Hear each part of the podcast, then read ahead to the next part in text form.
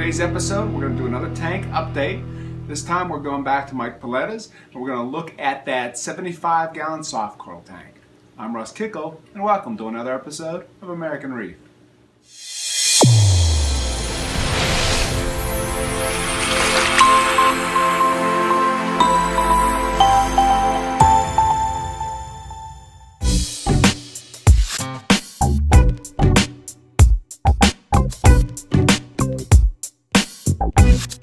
Been probably a year and a half since you guys have seen an update on that 75 gallon soft coral tank of Mike's. Um, last time you saw it, I believe what happened was he changed his uh, Reef Brite or added Reef Brite lights to the tank because the AI kind of didn't make his corals pop the way he wanted to. Uh, with that being said, since then, he's actually replaced the LEDs with T5s.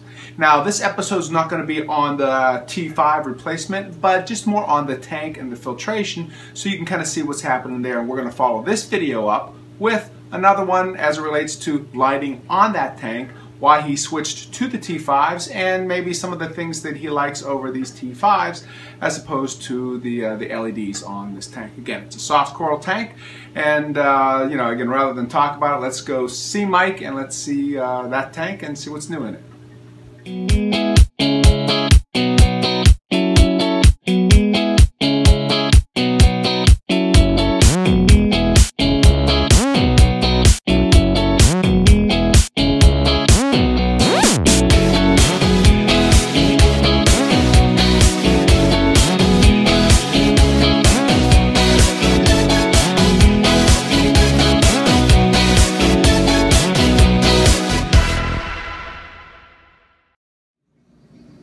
Okay, sir, so what are we looking at now?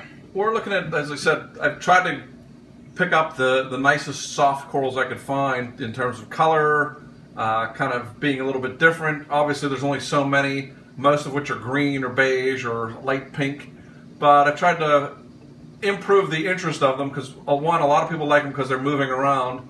But two, I've also tried to add unique or uh, interesting fish in here such as the, my favorite fish of all time, which I've mentioned before, is the peppermint hogfish that's in here. But I've also since added a uh, bonded pair of flame angelfish.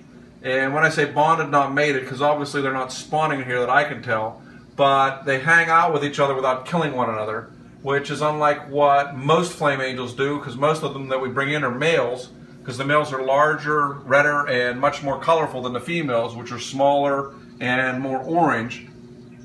So having that pair in here, uh, I got them primarily because I have a picture of a flame angel in my room, and they sort of went in uh, together. So the next thing, obviously, I need to find is a nice mystery wrasse to put in here to, to complement.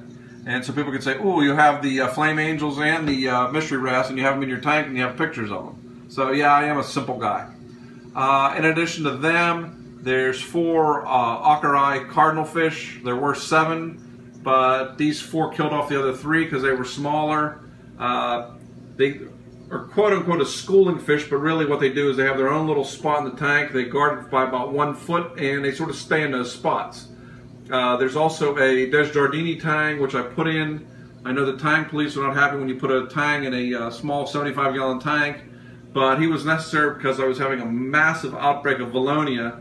So I'm uh, much more inclined to use natural measures to control pests and the Desjardini tang is the best fish I have ever found for controlling uh, that Valonia algae or pretty much any other algae. So since he's been in there, I did a scrubbing and haven't had to do one since because in the last four months he's pretty much taken out every morsel of Valonia within the tank. In addition to that, there's a trio of Bartlett's Anthias. There's a pair of uh, yellow watchman gobies. Uh, there's a Lineatus wrasse. There's a flame hawkfish. Yeah, there's a, a, pair of yellow watchman gobies. There's one showing it's her or himself there. Uh, they have a pistol shrimp that they hang out with, and they live underneath those mushroom anemones.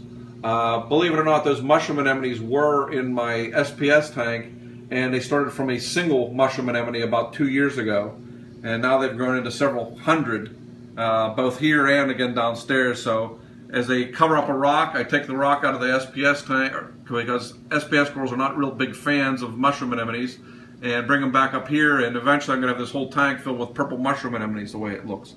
Uh, there's also some interesting filefish in here. Uh, there's a bonded pair of Aiptasia eating filefish. Again, they were put in to control the Aiptasia and the Majano anemones, which were starting to dominate this tank.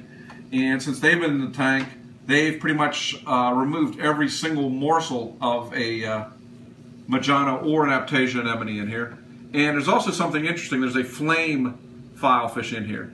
So since these filefish have done so well, I'm going to take the big plunge and I'm going to go for a pair of orange spotted filefish next.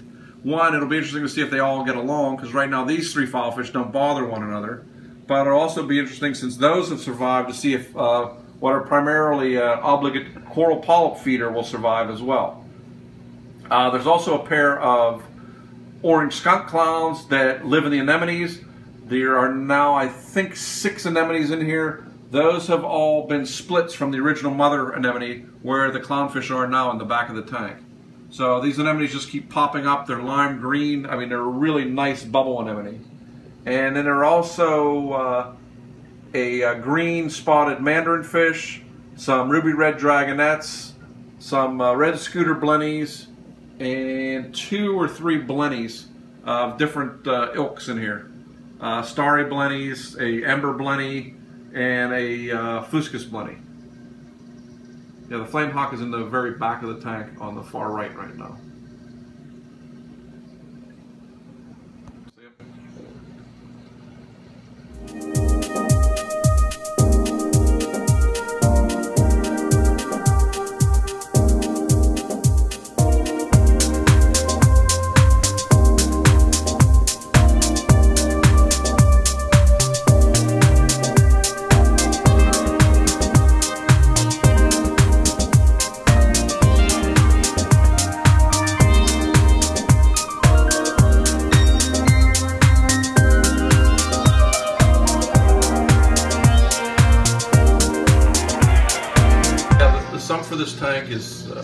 Still a Miracle Mud Refugium with a skimmer, uh, quote unquote the Paletta method. Uh, there's also a UV sterilizer because when I put the Desjardini in, as the, the problem with most tanks, even though he was quarantined, he still developed ick when he was shaken up. So as a result, there's a UV sterilizer on it that does it a slow pace. This is a very low-tech tank, uh, just pumps, and there's a fan for cooling in the summertime with those new Eliminator single circuit plugs. I can flick a switch and turn it on in a heartbeat. Uh, so everything pretty much is simple to turn on and off.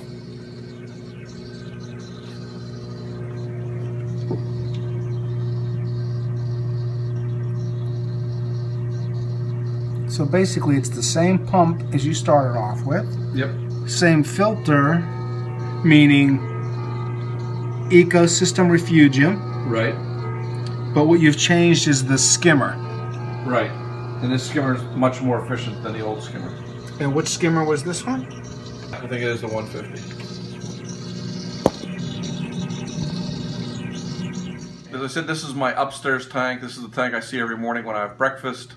These are sort of my pet fish because uh, because of the peppermint hog. This is my, that's my all-time favorite fish now. It's an awesome fish. Which everyone says, "What's your favorite fish?" I never had one until I got one of these, but it's so rare. And as I said, everyone that sees this tank notices that fish. I have fish in every other tank I've ever had.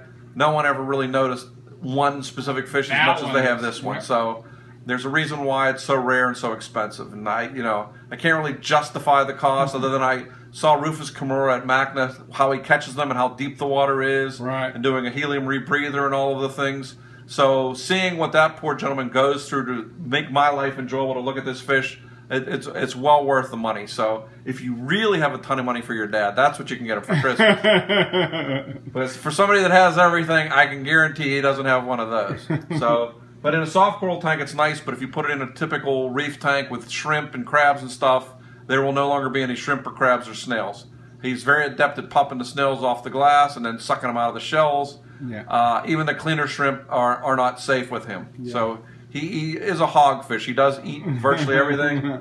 but as I said, he's my favorite fish, and seeing him, his color going across every day makes me comfortable that the tank's doing well. Heck yeah. Very good. Well, thanks for sharing, Mike.